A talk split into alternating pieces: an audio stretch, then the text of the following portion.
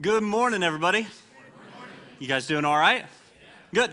Well, hey, I uh, am Justin. I am one of the pastors here, and I am filling in this morning for our formerly bearded leader, Mr. Todd Cullen, over here.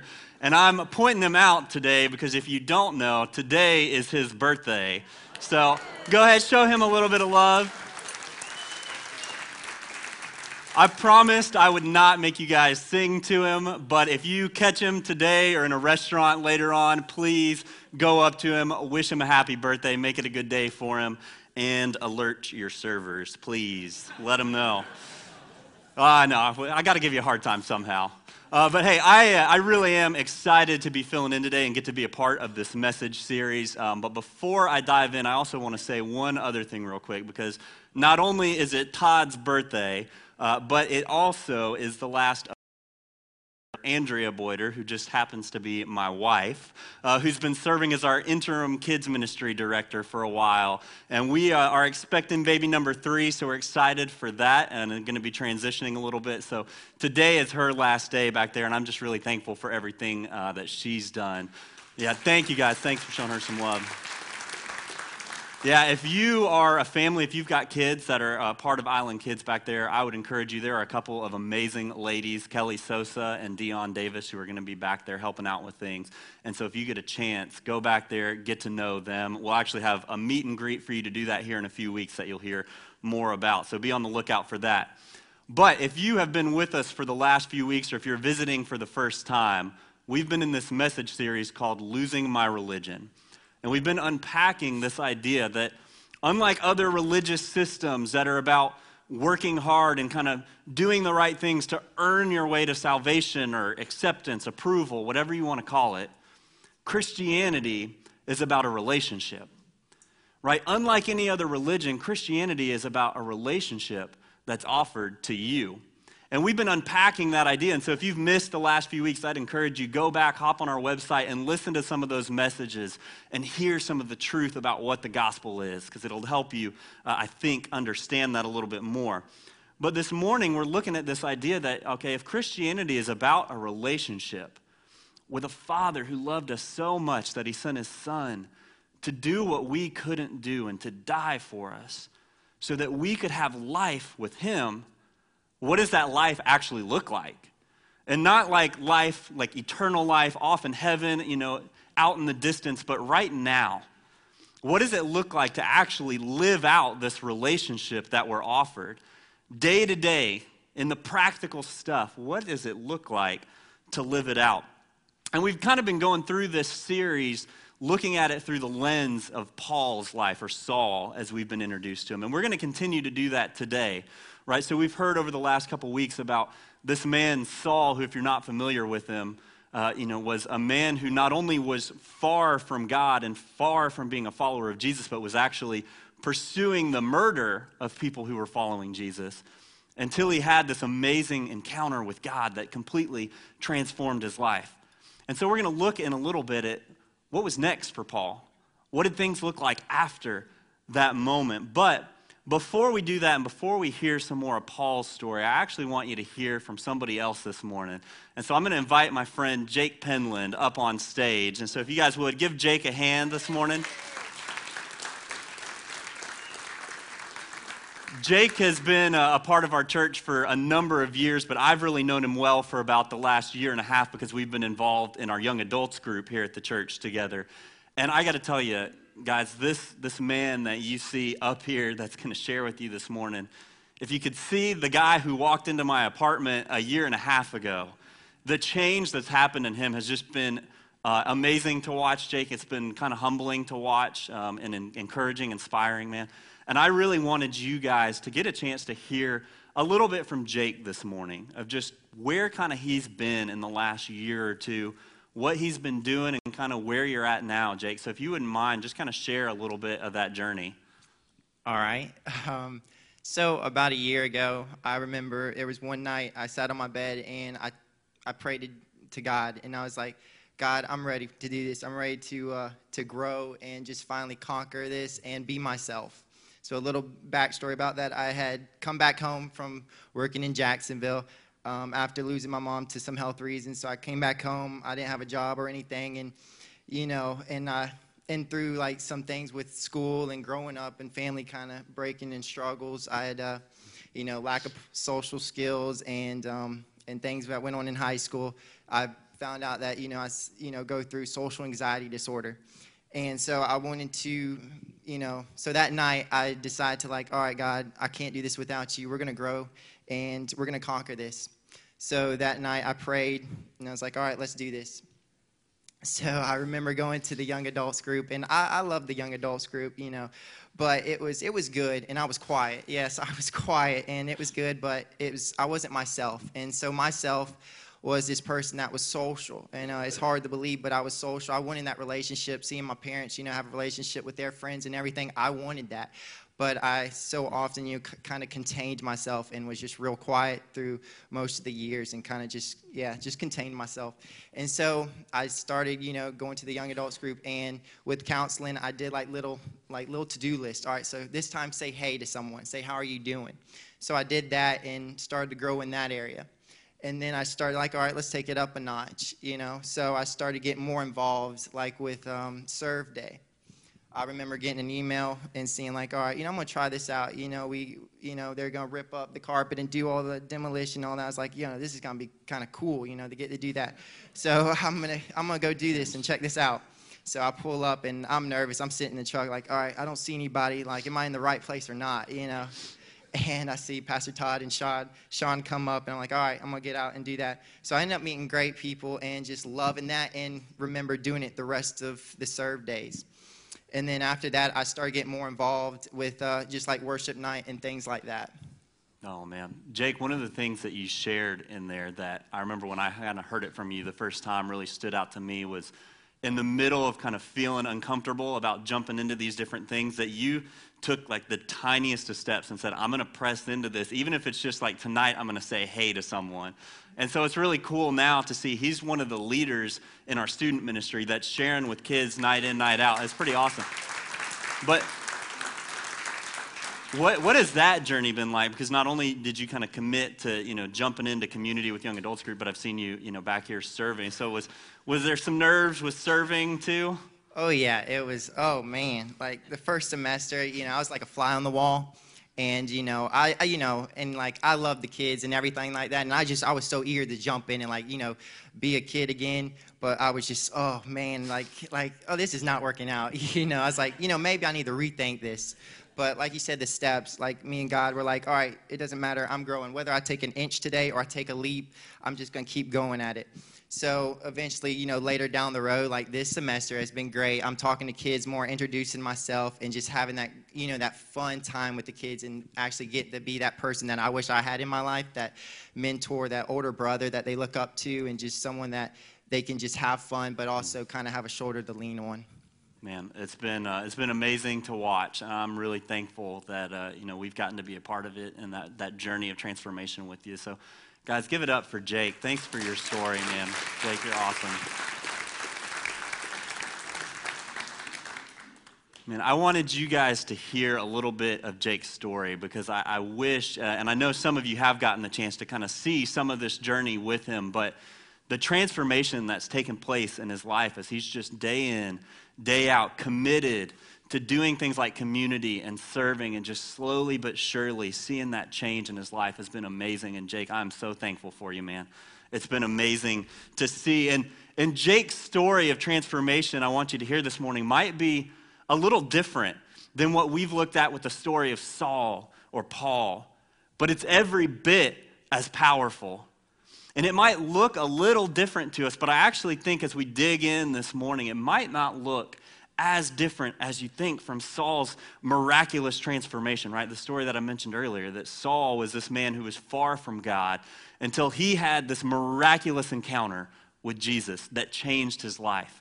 But we're going to look a little bit this morning and see is that exactly what it looked like? Was it quite that instant change that I think we all tend to perceive uh, with Paul, or, or we look back on it that way? And so we're going to look and pick up in Acts chapter 9, where we left off last week. This is Acts chapter 9, verse 19. So if you have your Bible with you, you can turn there. You can follow along with me on the screens to see kind of what's, what's going on in Saul or Paul's story after this conversion. Acts 9 19 says this it says, For some days he was with the disciples at Damascus, and immediately he proclaimed Jesus in the synagogue, saying, He is the Son of God. And all who heard him were amazed and said, Isn't this the man who made havoc in Jerusalem? Of those who called upon this name? And has he not come here for this purpose, to bring them bound before the chief priests? But Saul increased all the more in strength and confounded the Jews who lived in Damascus by proving that Jesus was the Christ. When many days had passed, the Jews plotted to kill him. But their plot became known to Saul. They were watching the gates day and night in order to kill him, but his disciples took him by night and let him down through an opening in the wall, lowering him in a basket. And when he had come to Jerusalem, he attempted to join the disciples, but they were all afraid of him for they did not believe that he was a disciple. Luke is the author of this of Acts in this section that we read. And I think when we, we read Luke's account, we get this kind of impression, like I said, that, that Saul had this amazing conversion, and it's kind of like immediately he hits the ground running. He's preaching in Damascus, he's confounding the Jews, he's off to Jerusalem to meet with the apostles and kind of to see what's next. But I think when we really dig into it, we might get a little bit of a different picture. And I want us to look at one of the ways that Paul himself talked about those early days of his walk with Christ. Because actually, in Galatians chapter 1, Paul kind of gives his own account of his conversion and what those early days looked like. And it gives us some clues for when Luke says things like, when many days had passed, right? We can read that and it's, okay, you know, maybe a week, maybe two weeks. I'm not sure what he's talking about there. But in Galatians, Paul gives us some more clues. So in Galatians 1, Paul says this. He says, For I would have you know, brothers, that the gospel that was preached by me is not man's gospel. For I did not receive it from any man, but I received it through a revelation of Jesus Christ. For you've heard of my former life in Judaism, how I persecuted the church of God violently and tried to destroy it. And I was advancing in Judaism beyond many of my own uh, age among my people. So extremely zealous was I for the traditions of my fathers. But when he who had set me apart before I was born and who called me by his grace was pleased to reveal his son to me, in order that I might preach him among the Gentiles, I did not immediately consult with anyone. Nor did I go up to Jerusalem to those who were apostles before me, but I went away into Arabia and returned again to Damascus. After three years, I went up to Jerusalem to visit Cephas, Peter, and remained with him 15 days. But I saw none of the other apostles, they were all too afraid of him, except James, the Lord's brother. And what I'm writing to you before God, I do not lie. Then I went into the regions of Syria and Cilicia, and I was still unknown in person to the churches of Judea that are in Christ. They only were hearing it said, He who used to persecute us is now preaching the faith he once tried to destroy, and they glorified God because of me. Right? When we read Luke and Acts, it can seem like Paul had this transformation and he's ready to go. Everything has happened. He's, you know, he's been changed by God and he's ready to do everything that God called him to do. But Paul tells us that after that conversion, God sent him away into Arabia for three years. And if you need a little geography refresher, go watch Aladdin, that'll help you out. But, right, Arabia is the desert. It's the middle of nowhere. So if Saul or Paul now is this amazing tool of God who God has prepared to go out and to preach the gospel to the Gentiles, why would he send them off into the middle of nowhere? And I think what we need to realize this morning is this right? Salvation can be this incredible moment of transformation. And for, for Saul or Paul, it was. But there's a little bit more to it, right? Because in, in salvation, God brings us from death to life. He opens our eyes to see this new spiritual reality. And He starts our heart. He gets it beating again and He helps us to love God. But I think sometimes we tend to see this journey that God's going to bring us on, or even we tend to see everything in life with a little bit of like a cinematic effect. And what I mean is this we want to see good things and we want to see them happen fast, right? Think, think Lion King. Right? A couple choruses of Hakuna Matata, and we're through like 15 years of growing up and puberty, hopefully some grief counseling in there, and we're ready to take back the kingdom, right? We want to see these processes happen fast, but life doesn't actually work that way, right? God does do miraculous transformation in us, sometimes instantly, but there's always a process. And life doesn't work quite that quickly all the time. And so I think God sent Paul out into Arabia for three years where there wasn't anything else to do except to pray and to study and to pursue him and to think about what God was calling him to do. And I think when we look at Paul's life, we realize that, right, God sent Paul on this lifelong journey, yes, of spiritual highs and incredible impact and powerful moments, but also a life of hard work and perseverance and suffering and dependence on Him. And there was a hard process involved in that. And it's, it's because I think there's something else we need to realize as we ask this question this morning of how do we actually live this out? Right? We've seen how we get to salvation, but how do we live it out? What does it look like day to day? And the truth that I want us to get this morning is this it's after salvation, we play a part. After salvation, we play a part in what God's doing. Paul says it this way in Philippians chapter 2.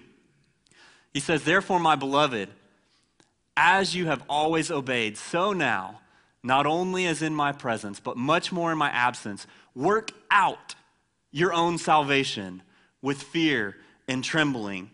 Work out your own salvation, for it is God who works in you, both to will and to work for his good pleasure. This morning, we've got to realize it's not work for. And we've seen that the last few weeks. It's not work for, but there is a work out.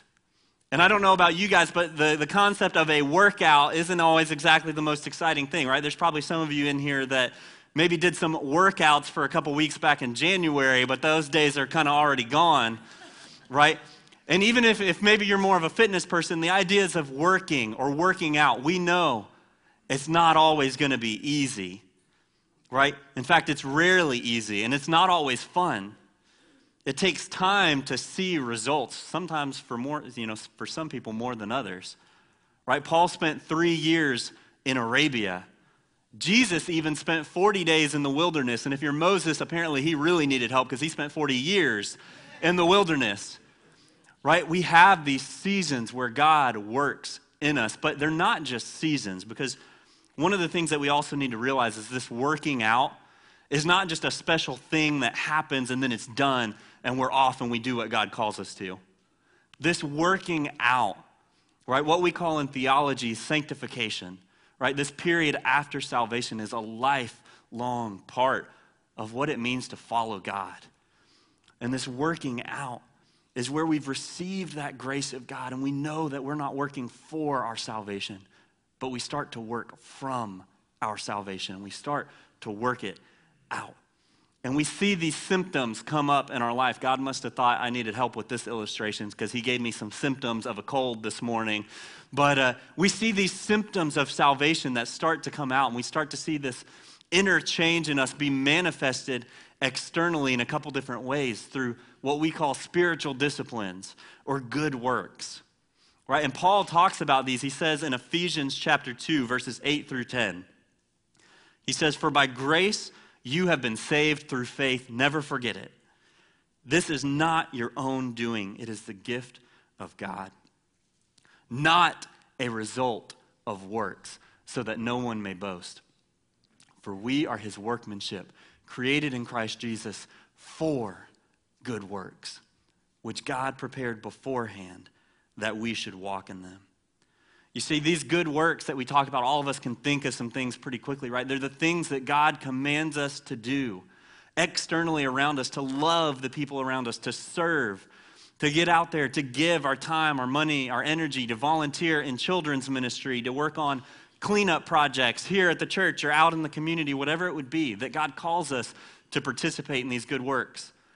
At the same time, right, we have these, this category of things we call our spiritual disciplines that God calls us to as well that maybe are a little more focused internally on cultivating ourselves and building up our inner life with God. Things like praying and reading your Bible, committing to community like Jake did with the young adults group, or serving with youth, or whatever other capacity that you find. And we see these good works and these spiritual disciplines that God calls us to. But it's not unreasonable as soon as we start talking about this, as clear as we can be about saying it's not working for your salvation, it's working from it. It's still not unreasonable to feel a little tension here. Right? When we talk about the things that God commands us to do, right? We can kind of have this thought of, okay, I know it's not working for our salvation, but isn't this all about relationship? And you're telling me there's stuff I got to do now, though? And we can have this thought of, I mean, I know I'm not supposed to work for it, but is there really any difference? If I still have to do something afterwards, what's the difference here? Is it just semantics? Are we just playing around with words? But what really is the difference?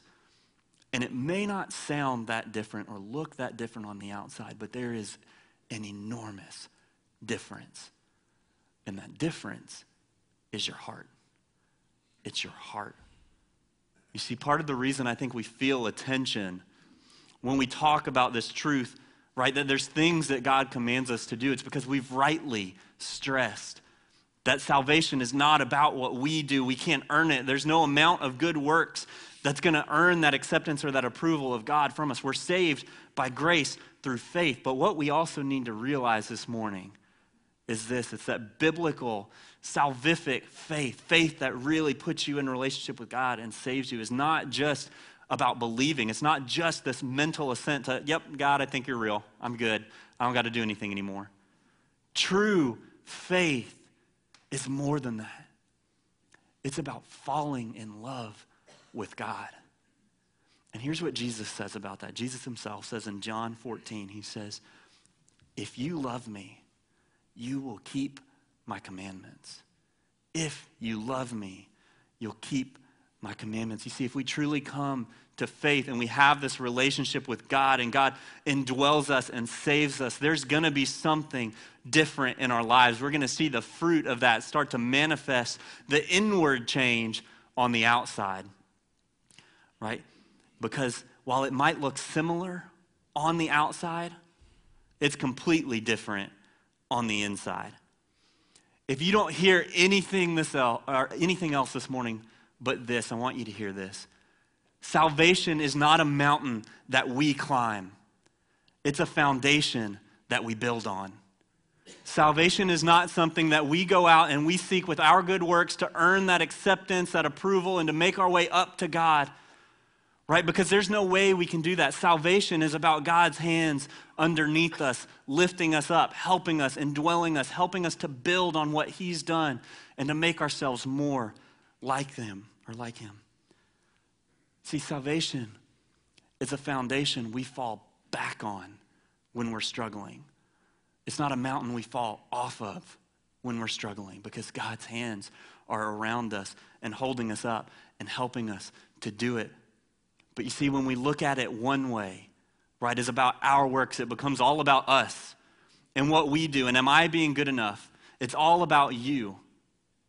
But the other way is all about God and what he's done and what he continues to do. One's all about the external and am I doing the right things? Did I put on the right face? Does everybody see the good stuff that I'm doing? And one is about the internal, but it manifests in the external as well. Right? You see, what we have to realize is salvation is this foundation, but we are called to build on it. We have a part in this journey with God, and our part is this. Our part is to place our heart in His hands. Our part every day is to come to God and to put our heart in His hands for Him to work day in and day out through those spiritual disciplines, through those good works, to come to Him and to do what He's called us to do because it's through those things that He's going to work in our hearts reading the Bible, praying, worshiping, connecting in community, serving. All of those things are things that God has given us to change us, to change us. But I think we have some misconceptions about those things. Right? We don't like the words work or discipline. It sounds like work and discipline. right? And it can really quickly become religious routine and get disconnected from what really matters. Right? We tend to think that good works or disciplines are about checking in a box. And yeah, if I've read my Bible enough times this week, I, I feel a little better about myself. But there's so much more than that. And one of the things I want us to hear this morning is this it's that old theologians back in the day, the ancient church fathers, they used to talk about these things that God calls us to do the spiritual disciplines, the good works. But they had a different way of referring to them. They didn't call them spiritual disciplines or good works, they called them means of grace. Means of grace. You see, the things that we look at and talk about as disciplines, you know, our work, praying, serving, all those things, right? The things that we kind of drag our feet about doing and maybe aren't always that enthusiastic about, you know, working in those areas, right? These older folks in the church, they looked at these things with passion and excitement and hunger because they recognized that these were the doors that God had opened or would open for them to allow His grace to continue to flow into their lives and transform them. Right? You see, good works or spiritual disciplines are a means of God's transforming grace. They're the avenues that God has placed in our lives for His grace to flow in and to change us. And we ought to recover a little bit of that idea. I wish that we still called them these means of grace because placing ourselves in the fountains of God's grace sounds a lot better to me than spiritual discipline or work. And we ought to recover that not just because it's clever semantics that makes it maybe sound a little more fun to do, but because it's true. Because that is what those things accomplish. They're a means for God to work in our hearts. But here's what we also need to realize this morning if that's true, right, those good works, those spiritual disciplines are a means, they're not the end. God is. Those things are not the end. God is, right? A relationship with Him, presence with Him, being made like Him. That's our ultimate goal. And those other things are just a tool to get there. But you see, when you're in religion, right? And salvation is about you earning it. And since salvation is based on your good works, that's what it becomes all about. It's about, hey, am I doing enough right? Do I look good enough to everybody else? Is God going to approve of what I've done? And it really quickly becomes, are you doing well enough so that you get what you want and you have the good life and you get to heaven? And it misses the whole point. It misses the heart of everything. It's a little bit like this. I want you guys to use a little bit of imagination with me this morning. Imagine that, you know, we turned off all the lights in here, and the only light in here was a small fire on the stage. Just a little fire that we could all see. Right? And our hearts are a little bit like that fire. When God comes and He saves us and He brings us from death to life, He opens our eyes to this new spiritual reality. He takes our cold, dead heart and he brings it to life, right? It's like he lights that fire. He ignites the spark and then we're saved. He takes his love and he shares it with us so that we're ignited with a love for him too and a love for other people so that that light that fire it burns for his glory and it shines that light and that warmth on other people around us but we have a job right his spirit tends it, is responsible for it. He takes care of it. He comes along and he blows on it, right? And he, he helps to grow that fire. But we have a job, and our job is to collect firewood, is to collect firewood and to bring wood to the fire. And that wood, that firewood in our lives is the spiritual disciplines and the good works and those means of grace that God has given us to allow God to come in and to transform our lives and to stoke that fire, to, to make it larger. And when it gets larger, it increases our desire for even more wood, right? To build that passion so that it shines that light and that warmth on everyone around us. But we have to bring the firewood. And I want you to imagine with me for a second if that small little fire was right there and I had a pile of firewood, how stupid would it be if instead of allowing the firewood to fuel the fire, I sat here and I said, Look at me. Look at my firewood. I got some sticks. Look at how good I've been. Look at me, God. Are you, are you approving of what I've done? You know, look at me, everyone around me. Look at what I've done. Look how big my pile is. And maybe the most dangerous one of all look at me, self. Look at what you've done. You've done enough. You can feel good about yourself. How stupid would it be if we sat here in the cold and in the dark with a small fire? Because instead of coming to it with the heart of wanting to build that fire, to build that love inside of me, inside of us, I sat here and I focused on the sticks. You see, when we do that, it's just that. It's just a pile of worthless sticks. And Paul says in Philippians, it's why he says this in Philippians. He considers all his good works apart from knowing Christ, whether it was before he knew Christ or anything he does now where Christ is not the heart of it, as just that. It's a pile of sticks. Actually, what Paul says is he refers to it as a pile of something else, but our translations usually put it in a little bit nicer terms. If you don't believe me, go read your Bible. Right? He puts it, uh, he makes a similar point in much nicer terms in 1 Corinthians 13. He says this If I speak in the tongues of men and of angels, but have not love, I'm a noisy gong or a clanging cymbal. If I have prophetic powers and understand all mysteries and all knowledge, and if I have all faith so as to remove mountains, but I don't have love, I am nothing. If I give away all I have and I deliver my body up to be burned, but I have not love, I gain nothing. I don't know about you, but I don't want to miss the point. I don't want to make it to the end and have nothing because my focus wasn't on the right thing and I wasn't in love with God. And so I pray that God would ignite our hearts with this passion for Him, a love for Him and for His glory that gets rid of all the other things, all the other distractions where Christianity is just about adding some good works onto it, some church attendance.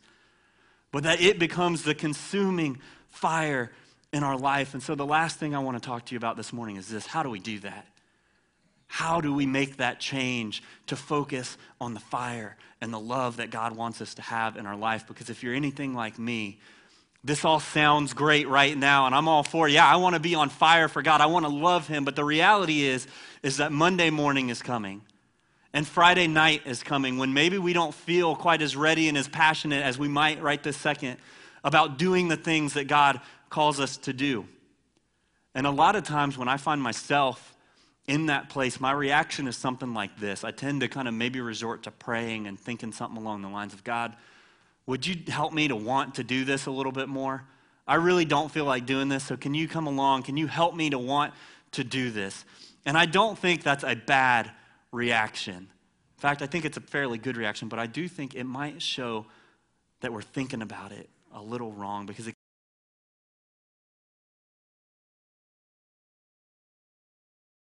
to act.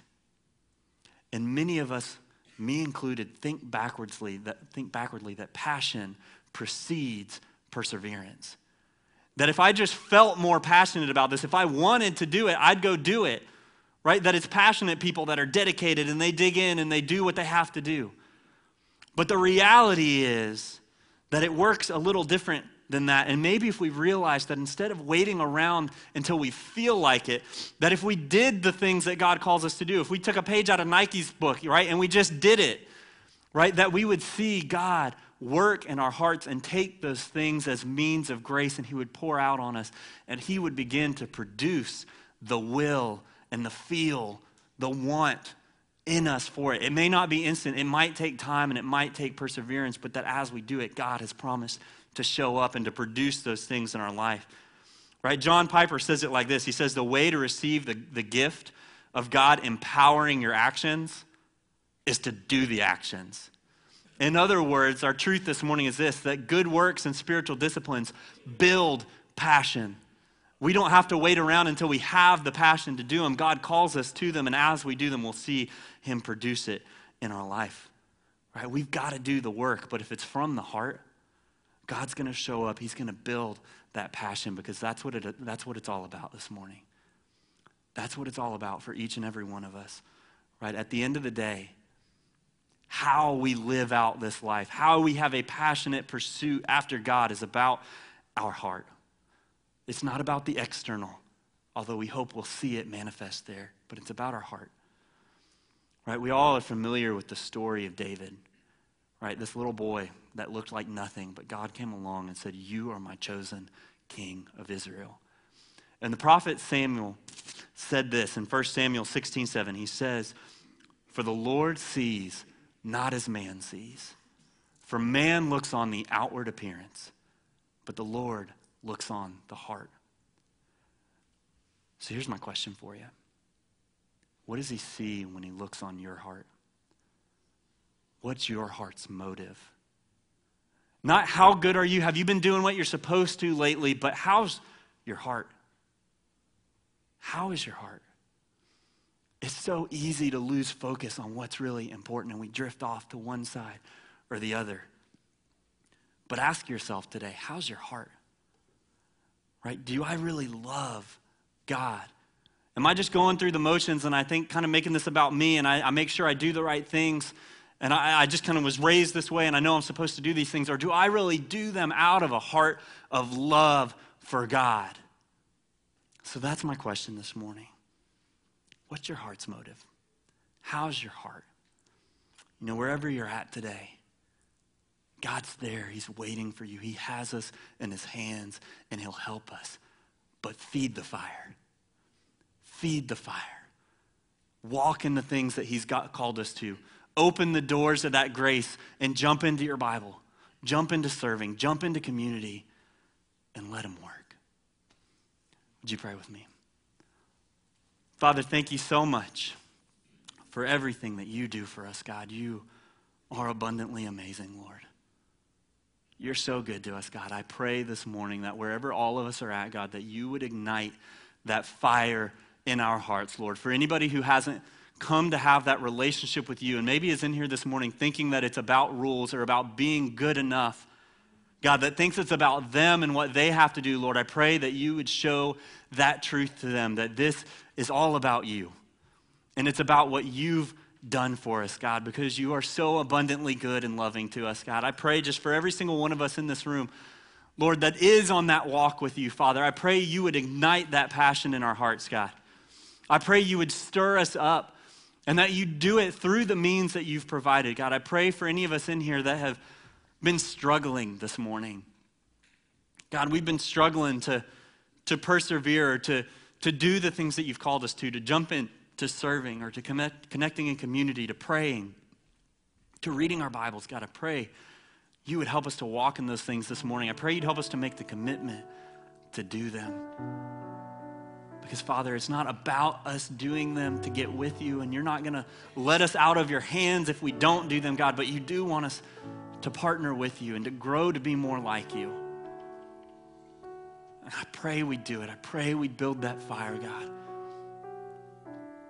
God, I want to see so badly what it would look like in each and every one of our lives, Lord, if we focused on that love and we built it up, we nurtured it with what you've called us to do, God. And how amazing would it be if we as a church came together and all of us committed to pursue you with a passionate heart? What kind of fire would you build, Lord? What would you show this island and this community if we did it, Father? So, God, I pray we'd pursue you. I pray we'd commit our hearts to you. We'd put it in your hands. And we'd trust that as we do hard work and as we persevere, Lord, that you're going to stir it up in us, God, that you're going to carry us along the way, that we can depend on you. Father, we love you. You're amazing. It's so amazing that we get the opportunity to have this relationship with you, to have our hearts brought from death to life, God, and to have lives that matter and that point towards you, Lord. I thank you so much for everything that you do for us, God. You're, you're so good. We love you. Stir us up, Lord. Help us to feed that fire. Help us to do it. In Jesus' name we pray. Amen.